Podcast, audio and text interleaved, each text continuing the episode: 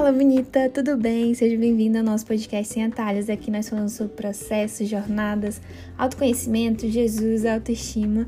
É um combo de coisa boa que faz o negócio valer a pena, que faz o negócio funcionar e ir pra frente. Eu espero que você esteja bem. E quero agradecer a todos que foram lá no meu Instagram perguntar onde eu estava, que fim que se deu o podcast. Nós passamos essas duas semanas sem gravar, mas por um motivo bom. Minha família estava aqui, então a gente decidiu aproveitar. Mas estamos de volta para conversar e bater um papo muito bom.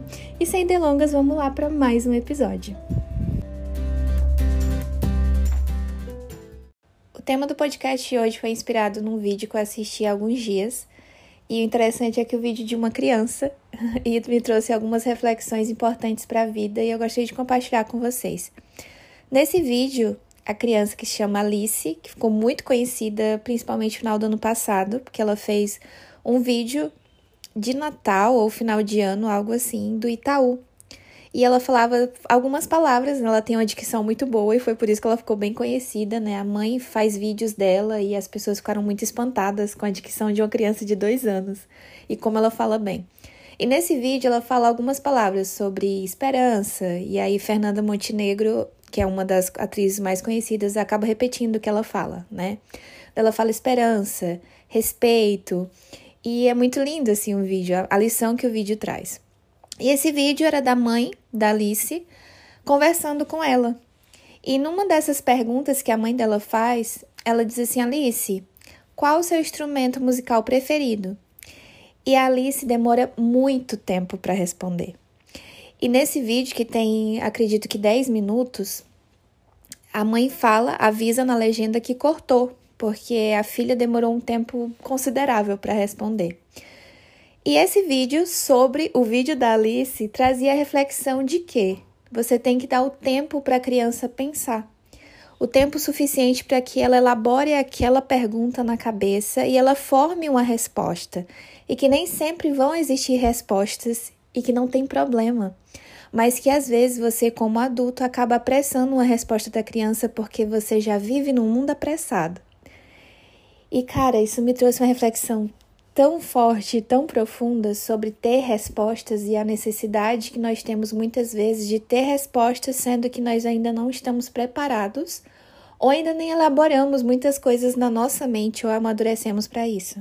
E hora ou outra eu sinto que nós somos atingidos por um turbilhão de informações, principalmente nas redes sociais, onde tem anúncio para tudo e propaganda para tudo e curso e masterclass e intensivos e imersões para as respostas que você busca todos os dias. E as pessoas elas estão em busca de uma resposta pronta, e isso é muito preocupante, porque nós buscamos intensamente respostas vindas de outras pessoas e a gente nunca para para refletir ou ter esse tempo que eu falei no início do vídeo.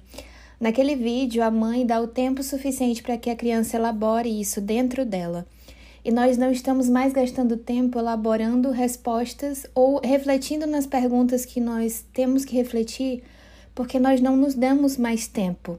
Nós estamos muito apressados para ter sucesso, para conseguir aquilo que nós almejamos e a gente esquece de refletir e se perguntar o porquê das coisas, sabe? Eu percebo que nos dias de hoje as coisas estão cada vez mais superficiais, instantâneas e nós estamos consumindo essas coisas cada vez mais rápido.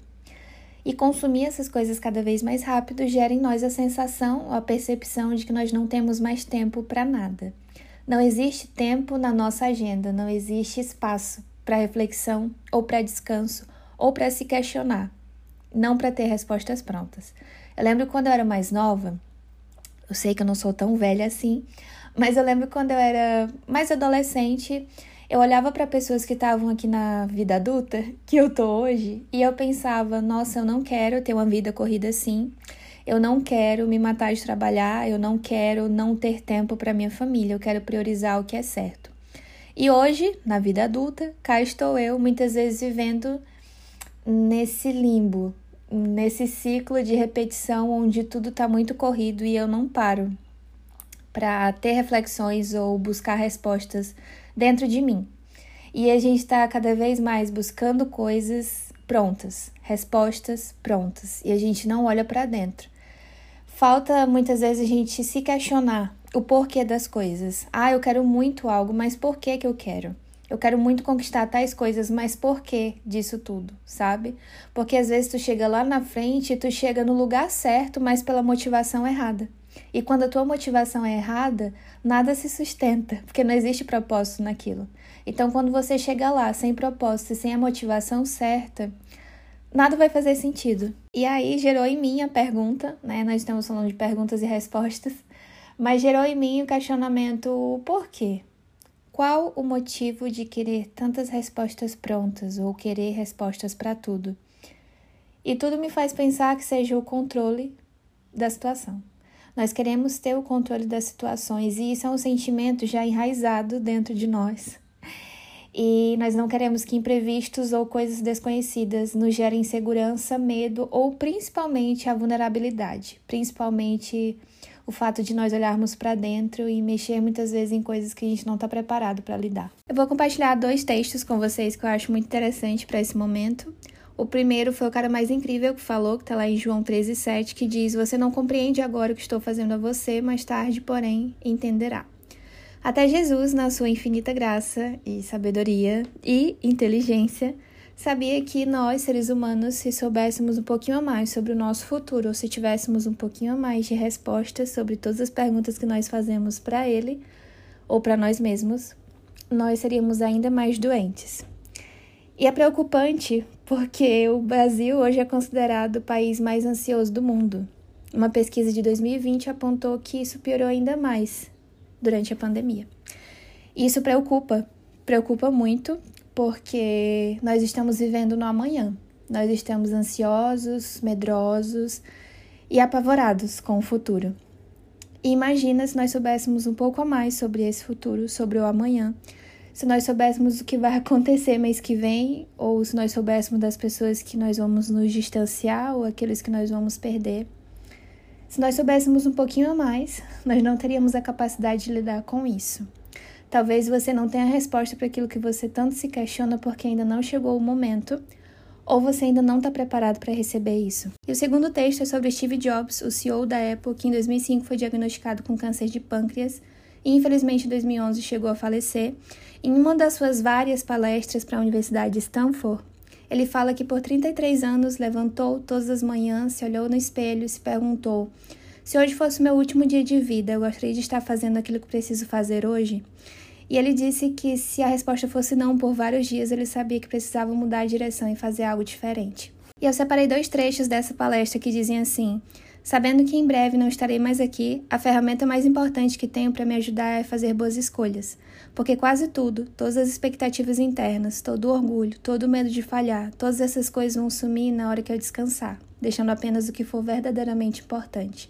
Lembrar que a sua vida é curta é a melhor forma de evitar a armadilha de pensar que você tem algo a perder. Você está praticamente nu. Não há nenhuma razão para não seguir o seu coração. A minha intenção não é que você não se preocupe mais com seu futuro ou que você não construa mais coisas para ele, mas é que você reflita mais sobre tantos questionamentos que você tem se feito e se cobre menos por isso que você entenda que até a pessoa que é considerada mais inteligente do mundo tem as suas indecisões e os seus medos. Eu gosto de olhar para pessoas que eu admiro, sabe? Sejam pessoas que estão na mídia ou não, sejam pessoas que são referência para o meu nicho ou não, mas pessoas que são corajosas, que estão lá à frente. Eu penso, nossa, como que será que foi o primeiro dia para essa pessoa? Para subir num palco, para pegar no microfone, para aparecer diante das câmeras, para ter coragem de fazer um ao vivo, seja o que for mas eu penso todas elas, até as pessoas mais experientes, elas tiveram o primeiro dia. Elas também tiveram medos e indecisões, elas têm até hoje. São diferentes dos seus, talvez, mas elas têm. E lembra que você não precisa saber de tudo para começar, mas que você precisa escolher mesmo não tendo todas as respostas. Afinal, ninguém tem todas as respostas para todas as perguntas. Hoje eu me deparei com um texto muito forte lá em Tiago 1 que compara pessoas indecisas a ondas do mar, que vão e vêm mas nunca encontram um lugar para ficar. E pessoas indecisas sempre estão pulando de um lugar para o outro, sempre estão duvidando se aquele é o seu lugar ou não, e não estão vivendo seus propósitos. E se você não arriscar por esse sonho, se você não der o primeiro passo, provavelmente você vai viver a vida toda vendo outras pessoas alcançarem os sonhos delas. E um dos meus maiores medos eu confesso a vocês que é chegar nos meus 50 ou 60 anos, olhar para trás e pensar: nossa, eu poderia ter feito mais, mas eu não arrisquei. Eu poderia ter vivido mais, mas eu tive medo. Eu poderia ter feito mais, mas eu tive a insegurança ou a preocupação do que as outras pessoas iam fazer, ou pensar, ou falar de mim. Mas como que eu sei se essa é a resposta certa? Como que eu sei se essa é a melhor decisão para minha vida? Esses dias eu estava assistindo um vídeo de uma pessoa que eu admiro muito no YouTube e um dos seguidores dela perguntou quando que ela teve a certeza do que ela deveria fazer. E naquele momento ela fala que estava muito feliz, ela estava vivendo o propósito dela, mas que até hoje ela se pergunta se realmente era isso que ela deveria fazer. Porque ela sabe que existiam outros propósitos com outras escolhas que ela tomaria na vida, não só num caminho que ela escolheria. E é isso que eu acredito. Que Deus tem grandes coisas para nós, por mais que nós escolhamos coisas diferentes, sabe?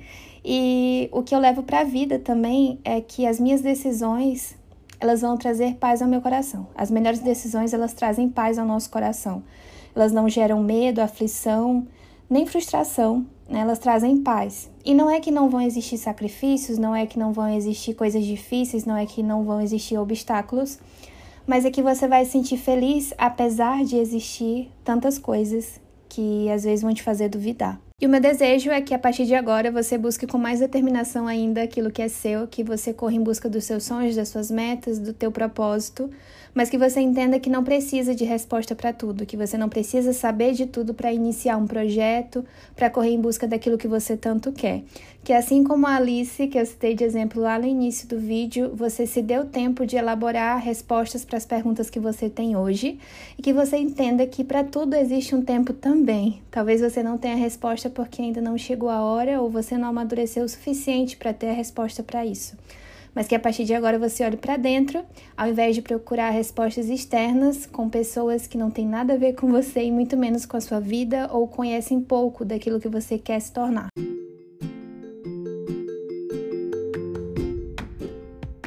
Chegamos ao final de mais um episódio. Se você gostou desse podcast, compartilha com pessoas que você sabe que está precisando. Compartilha lá nos seus stories no Instagram, me marca, assim o meu trabalho chega cada vez mais longe e alcança mais pessoas. Eu desejo que a tua semana seja muito abençoada e eu te espero aqui semana que vem para mais um episódio do podcast Sem Atalhos. Um beijo, tchau.